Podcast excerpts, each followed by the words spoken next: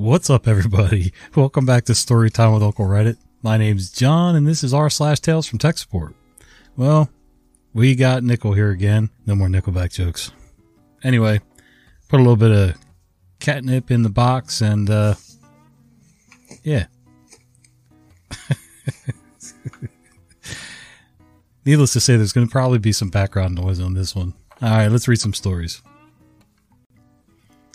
I thought you'd have one. Many years ago, I worked for a small independent IT shop. I'm not proud of my time, behavior, or attitude during those years. It was my first job in IT. I was in my mid-20s, and the atmosphere of the place was absolutely toxic. We thought we were gods, when really we were clowns and cowboys. Oh, this is the same guy from... What the hell?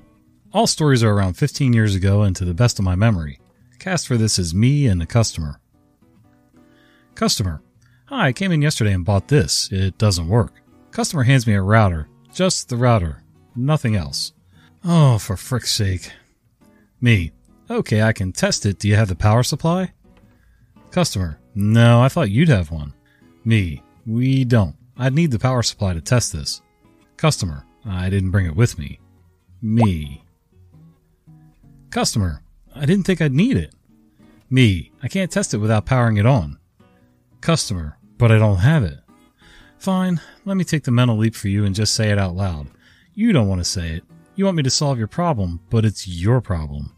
Me. Can you come back with it? Customer. Well, that isn't very convenient. Me. I can't power it on without the charger. Customer. I got two buses to get here. Me. I can't test it without power. Customer. I'd need to get two buses home and another two buses back to get it. I find that sometimes agreeing with someone pleading inconvenience puts an end to it. It gives words form. Saying it makes it real, gives it shape, calcifies. It collapses the quantum wave function. I don't really know what that means, and welcome an ELI5 or EL15 response. It ends doubt. It ends stupid arguments. Sometimes. Me. Yes. Customer is unprepared for bluntness, but is prepared to have another go. Customer. I would have thought you'd have one. Well, we absolutely, without a shadow of a doubt, know which of the two of us, definitely without question, owns a PSU for a router, don't we, dude? Me. The only ones we have are the ones that come with the routers themselves. Customer. Well, you have more of those right there. Small aside here. One thing that really annoys me is people who see or imagine what they want and argue when they can't have it. No, dude. You need an A/B USB cable for your printer, not an AA. The A socket on the front of your printer is for a USB memory stick. It isn't the same as the B socket on the back to plug in your PC. No, dude, we do not have, order, or make USB to FireWire cables. No, dude, this RJ45 splitter will not work for you if you only have one. It's not a power extension strip to make more plugs for network cables. You need one on both ends, a plug that turns one RJ45 8-wire cable into two 4-wire runs within the same cable. Stop leaning over the counter, pointing and shouting. Get the F out. Me. It's a sealed item. If it's opened, we can't sell it as new. Customer. But you do have one. Me. For the customer that buys that router, yes. We can't sell it as new if it's unsealed. I'm not going to do that. I don't actually remember how the conversation finished. I do remember testing it the next day when he came back with the charger, and it worked flawlessly. Someone scared himself while we were in the middle of that story by rolling over in the box, and now he won't get in it again. I can't win. Okay, so what if you tested the router and found out that there was an issue? Did he just think that he didn't have to return the rest of it, like the power cable? Like, usually when you make a return, you have to return all the parts that you got with it. I don't know. People are just nuts, so... The forgotten password. In another life, I was working as an IT handyman in order to survive.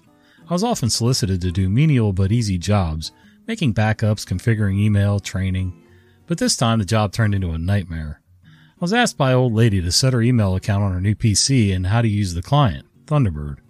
Me. Okay, last step is to input your email account password in this field. Old lady. Password? Why? Me. In order to fetch your emails, Thunderbird must know your password. Old lady. That was not the case with my old computer. I just opened Outlook Express and my emails were displayed. Me. Well, you probably had it memorized. We'll do the same here. Just input your password. Old lady. I don't remember it. At this point, I'm hoping her old computer is still around so I can recover the damn password. Me. Is your old computer still here? Old lady. No, my nephew brought it to the dump a few days ago. Hope is gone. But wait. Let's connect to her ISP client account and reset the password from here. Me. When you had internet set up in your house, you received ID papers, right? Could you please bring them up? About 30 minutes later, I have the credentials under my eyes. Connecting to client account. Password rejected. Me, did you change the default password? Old lady. Yes, I heard it should be changed ASAP. Me, so what password did you use? Old lady, I don't remember it. At this point, I decide to call ISP support. 40 minutes of elevator music later. L1 guy. Hi, I'm L1 guy from ISP. How can I help you? Me. Hello, I'm me and I'm calling on behalf of one of your customers, old lady.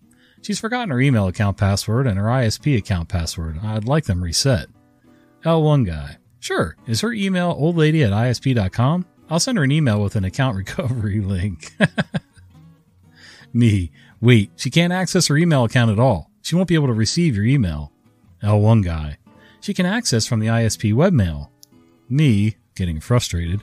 I already told you, she doesn't remember her ISP account password as well. It won't work. L1 guy. Sir, are you sure it will work? I know what I'm doing. Now I'm getting more frustrated. Could you please transfer my call to someone from L2? L1 guy. They're all busy at the moment. Just let me help you. Me, now even more frustrated. Put me in the queue of someone of L2. I'll wait the time it takes. 50 minutes of elevator music later. L2 guy. Hi, I'm L2 guy. What do you need? Me. I explain the whole situation again. L2 guy. Asks for invoice ID, date of birth, and promised me to send old lady a letter with working temporary password. A few days later, old lady received the letter. I set new passwords, finished Thunderbird configuration, train her to receive and send emails. Then I asked her to write the passwords on a sheet of paper, to store it in a safe place, and to not change them anymore. Old lady's happy. Me, not so much. I wasn't paid much.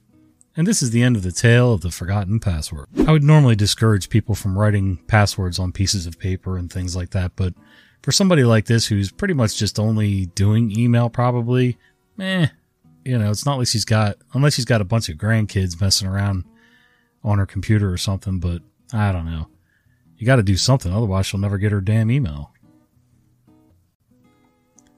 Head-tilting perspective. It's time for me to tell a story that happened a while back. An occurrence that happened today reminded me that I need to share at some point in my life. I was in the military and worked at an IT help desk for a command unit in the Asia-Pacific region. The unit I was in is the kind of unit that makes crucial military decisions like war planning and missile launches and manages other critical operations. One of the unit commanders was a one-star general, high up in the military. He was a friendly human with a great sense of humor. One day I got called into his office. It was a bit concerning since he had never asked for help. His chief of staff/assistant would usually fix everything for him before it got to us. When I walked into his office, I noticed that his computer monitor was flipped upside down and was bouncing between a few stacks of paperwork, and the back of the monitor was leaning against a wall. It was very unsteady and would fall if I tapped the desk hard enough. But the balancing act did indeed work.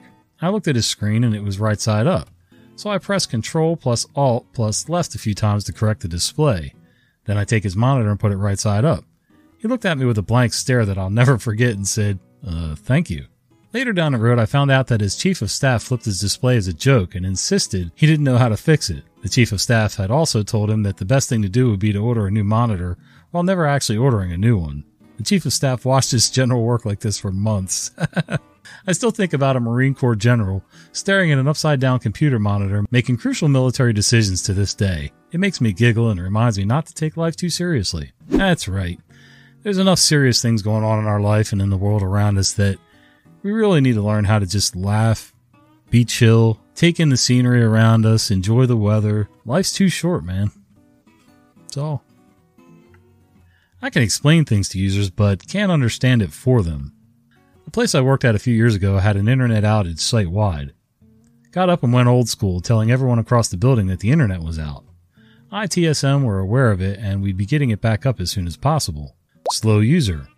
My application is also down. Can you please get that fixed ASAP? I have very important business that needs to happen. Me. Application is up. You just can't access it because it uses the internet. Slow user. I don't need the internet. I need application. Please get it fixed.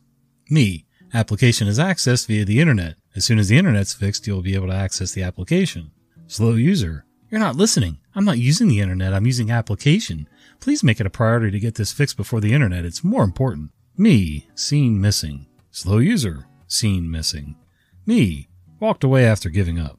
Seen missing. Not quite sure what was said. I kind of blacked out due to the sheer exasperation at the level of confidence / lack of understanding I was facing, and my training took over. Must have been semi-professional, as no complaints or comments from management came of it. I couldn't for the life of me figure out what seen missing meant until I got to the end there. I'm pretty sure I would have wrote that differently, but whatever. We get the point. Like you said, you can explain it over and over and over, and you just can't make them understand it. You can't show your brain cells with them, because they will just suck your brain dry and your soul. Customer doesn't understand the basics of home internet service. Earlier today, I was reminded of a customer from when I worked as tech support for an internet provider.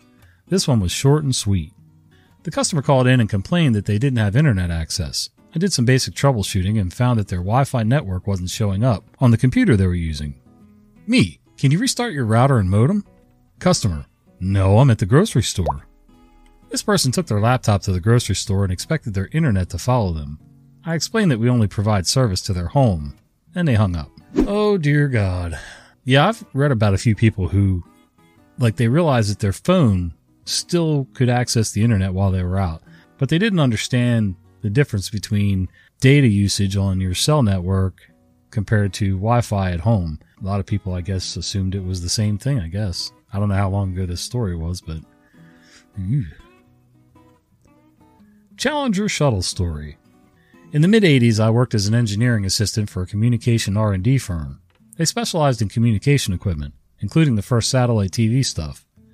To test equipment, prototypes, first-run stuff, etc., we would connect up to various upload sites, TV, movies, and yes, the raw footage from news sites. January 1986, one of the other techs was very into the space program, so we were watching the raw footage of the Space Shuttle Challenger, listening to the chatting in launch control, the countdown, the liftoff, and then the explosion. It looked like a tiny puff of smoke. We had no idea what had happened. First thought, one of the rockets detached early. Slowly the reality hit. We sat stunned, flipped the news on and got the story. We swapped between different news stories the rest of the day. At my age, there are a lot of memories that have faded. This one I still see clear as day. Yeah, me too. I was, 1986. I was a sophomore that year in high school. And, yeah, I remember it clear as a bell, man. Just like 9/11. I mean, I know exactly what the weather was like, what time of day it was. I was sitting in my job trailer on a job site trying to get a fax machine to work. That's a whole other story. And trying to get my email through dial-up, yeah. But anyway, I remember when that came across the radio, I was listening to a morning radio show called Bob and Tom, and they interrupted their own program. It wasn't like the main channel owner, Clear Channel or ABC News or whatever breaking in. They did it themselves. Evidently, somebody had a news feed on in their studio, and yeah, it was pretty freaky after the first one happened. Then when the second one hit, that was just unbelievable. Same thing with the shuttle. When it went up and that happened, we were all watching it live in school. I think we were in driver's ed class or something. That's why we had a TV going. But yeah, there's certain key moments in life that you'll never forget. Did anyone get shot today? So this is from the end of 2014. I worked for a company that was an outsource basically for multiple ISPs, including a really bad one in northeastern U.S. I worked the night shift, so I didn't get a lot of calls most nights. However, one night, a lady calls in and said that her internet had been crappy the past few days, but that she's been homesick since the day before and couldn't watch her soap operas. She hadn't watched them in years, but as she was sick and would be homesick for a while, she wanted to get her internet working. So we went through some steps, and while doing my stuff, I always like to make small talk, so there isn't dead air between us. Me. So which soaps you into? Her. A few, actually. Days of Our Lives is classic. Trying to get back into it. Me. I used to watch that during summers. One Life to Live was addictive as well, and during summer one year when out of school, I watched it daily. Her. Yeah, that one was really good back in the day. So we finished diagnosing, and it's fixed. Next day, a call comes in, and she gives the number, and oh, it's the lady again. Internet is back out again. Me. Did you at least get to watch the newest episodes of your shows? Her. Yes, it's still as bonkers as ever. Wanted to watch the newest ones, but internet is out again. So we talk about some of the older stories while I do what I did the night before in hopes it fixes it, and it does. Next day, again, call comes in, and it's her. Her. Man, does anyone else work at this company? I always get you. Me. They do. I guess you're just lucky. Internet out again? Her. Yeah, I get to watch my stories, but something's wrong. She proceeds to tell me the current story's going on, and I fixed it again, and this time, dispatch a technician to go have a look, as this wasn't going to work, her calling back time and time again. Her. I hope they're able to fix it, but I might still call because no one else talks soap operas with me. Sometimes I miss some of the customers we had. 99.9% of them were super nice, and I got to chat with people about some of the weirdest things. Yeah, that's pretty cool, man. When you can build a rapport with customers, you know, instead of them always being pissed off because their service is out or there was a billing issue or whatever, and I get it.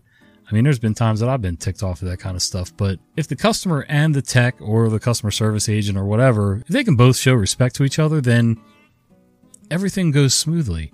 You may not get immediate results, but at least you've got somebody trying, and then you don't get your blood pressure all worked up over nothing. So yeah, just be nice to one another. You've been listening to Storytime with Uncle Reddit. If you enjoy this content, be sure to follow my podcast. I upload new episodes at least 3 times a week.